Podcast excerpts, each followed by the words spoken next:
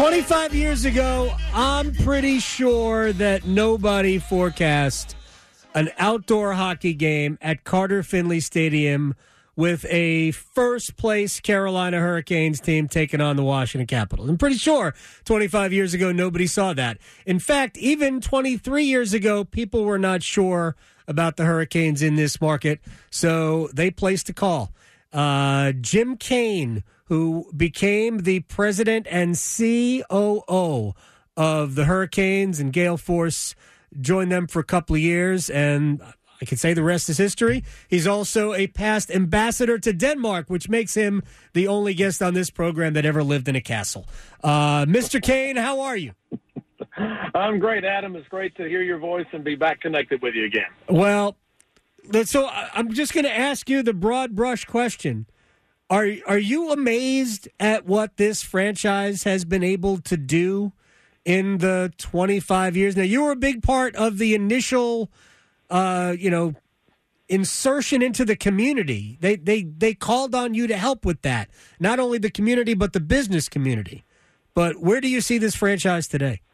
You know, Adam, I, it's an interesting question. I think if we look back on the first couple of years, including those first two years in Greensboro that you remember, yeah, I think I am amazed based on what we saw and felt then. But I think by 2001, you know, you remember we had that we had that great All Star Crusade where the fan and the community's base really stepped up and and supported the team and bought season tickets. Mm-hmm. We had that great run in 2002 I think many of us knew then that there was something special and magical that could happen to this community and to this team, and and it did. You know, did I foresee this uh, this uh, Stadium Series game on the ice? Heck, no. I don't think anybody even knew.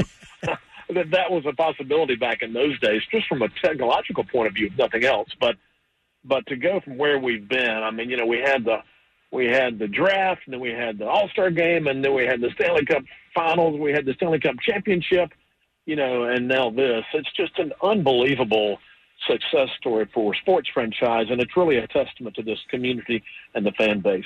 So there's two different communities here, and I have a number of questions I want to ask you, and I know uh, time is short and you're a busy man, but uh, the, what's the difference between the like a fan base and then the business community? Which are really two separate entities, and both must be cultivated for a franchise to have success.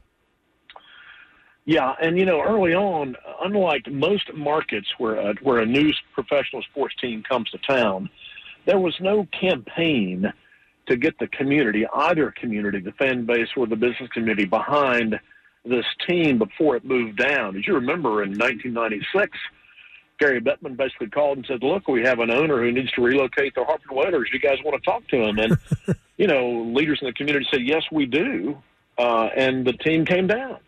But at that point, you know, there were there was no pre sort of prepared uh, structural base of support either in the business community or in the fan base. So, and of course, the Hurricanes were a new brand, a new team, a new logo, uh, and so you know, we had to sell, and um, you know, the the the early days, as I say, were tough. But but I think once the organization began really tr- respecting the collegiate atmosphere of the region and understood that this community was looking for something to rally around. We'd all been, you know, we'd all been separated by collegiate loyalties over yeah. the years, but we finally had something we could rally around. The fan base came forward, and then the business community realized that you know, if we're going to really be a world class market like we want to be, then the business community is going to have to support this this one professional sports franchise that this community has, and and they did, and it's it's in great support thanks to you know some business leaders like the Bob Ingrams and the Jim Goodnights and the Jim Goodmons and others that uh, the business community got behind the team, and it's it's been just a tremendous success since then. Jim Cain is joining us, past president and COO of the Carolina Hurricanes, and a former ambassador to Denmark. I'm probably more jealous about that uh, than I am your uh, your position with the Hurricanes. When you first joined the organization, did you find pushback in the community because? You know, hockey is in northern blah blah blah the you know, the northern part of it, and because we are such a college basketball and college sports area. Yeah, pushback may be a hard word. There was indifference, I think, is probably the right word. Uh, early on, and you know, we look, I've been in Raleigh for 40 years. Many of the traditional sort of folks who were from this area just didn't embrace the team. I mean, their loyalties were, as you say, to to their basketball teams, yeah. either Duke or Carolina or Wake Forest or NC State, and and it really was the people who had relocated from other markets from bigger cities that had NHL teams, wherever they may be, who were the first sort of loyal fan base. I mean, some of those fans drove to Greensboro yep. and then followed us back to Raleigh in '99. And it wasn't really, I think, until that first uh, run to the Stanley Cup Finals uh, in 2002 uh, that really the entire community, even those folks who, you know, were long time inside the Beltline Raleigheites or, you know, Chapel Hill, UNC, Tar Heel loyalists, really decided to embrace this team for what it could be. And I think since then, it's nobody's looked back. Everybody, I think, has been lockstep in support through the bad, good times and the bad times. And I know we've had some seasons that haven't been all that successful, but you know the fans have been there, and we started out as the loudest arena in professional sports, and we still are. Jim Cain is joining us. Here's what's interesting to me. It took a long time. The Hurricanes went without a playoffs uh, berth from uh, the end of the 2010 season until 2019. So it was nine years, almost an entire decade, without being in the playoffs. It took a long time for the fans to go away, and they came back in a hurry. Most of the time, there is a year lag before the fans come back. But by the end of the 2019 season, which is probably at least half a year earlier than expected, the fans were back. They had all they were just waiting to do this. So when we see everything that's going on this week, uh, you know, Cam Ward's going to become a Hurricanes Hall of Famer tomorrow night at PNC Arena. That's going to be fun. You see, we're going to see Fayetteville Street blocked, uh, just packed with Fan Fest activities on Friday and Saturday and the tailgating. Uh, what do you think about when you see all of these things going on? Well, I think about what a, just a, a wonderful part of the country we're blessed to be in because these are, you know, this is a part of the country where people enjoy getting out, they enjoy sports, they enjoy the, as I said, the collegial atmosphere of our region, uh, and they enjoy having something to pull together and rally around as a region. Uh, when we set out to to get a team here back in the mid 90s, you know, we were the largest media market in America that didn't have a professional sports team.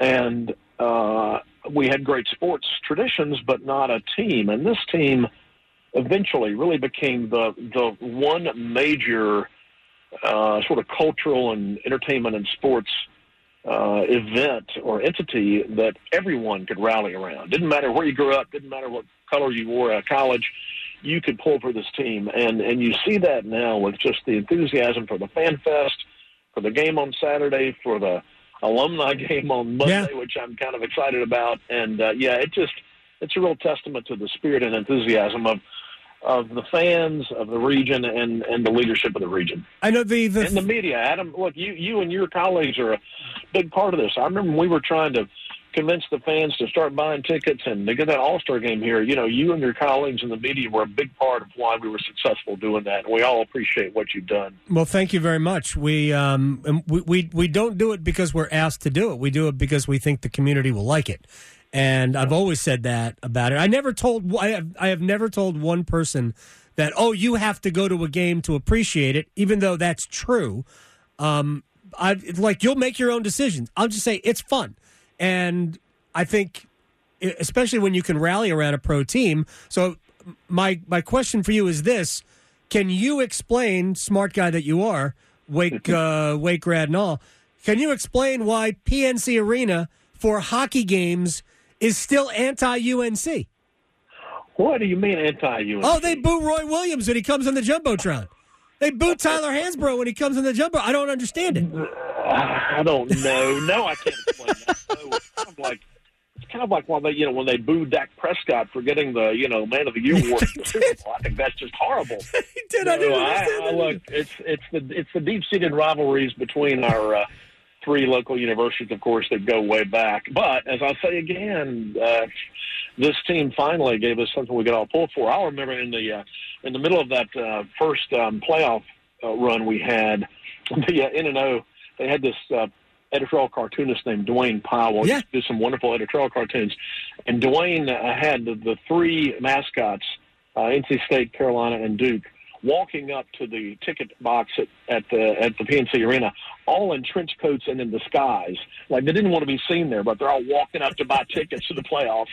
And I remember thinking that's exactly what captured the spirit of how this community came together. We we all you know, had these intense rivalries, but finally we had something we could rally around. And it's just, it's really exciting to see these 25 years later. All right, final, final thing, a little bit more serious because everybody's talking about the uh, development around PNC Arena and the expansion of the arena. Optimistic that all parties are going to be happy here? Happy, uh, look, I, I think I'm optimistic that something will finally happen. It's been 25 years. We all had this dream, you know, two and a half decades ago that there would be more development around the arena. Uh, but I think now with the ownership we have, with the vision uh, and the leadership at NC State, I'm a big fan of Randy Woodson's. Yeah. Uh, with the leadership in the at the city and county level, yes, I am, Adam. I am optimistic and hopeful. I'm not at all involved in it, but I do think that now we realize what this engine of uh, economic development and, and entertainment can mean for the region. And I think we'll, we'll all come together. Everybody, everybody won't be totally happy in the end, but I think that's okay. We'll be some co- compromises around the table, and we'll get something exciting done for that part of the triangle.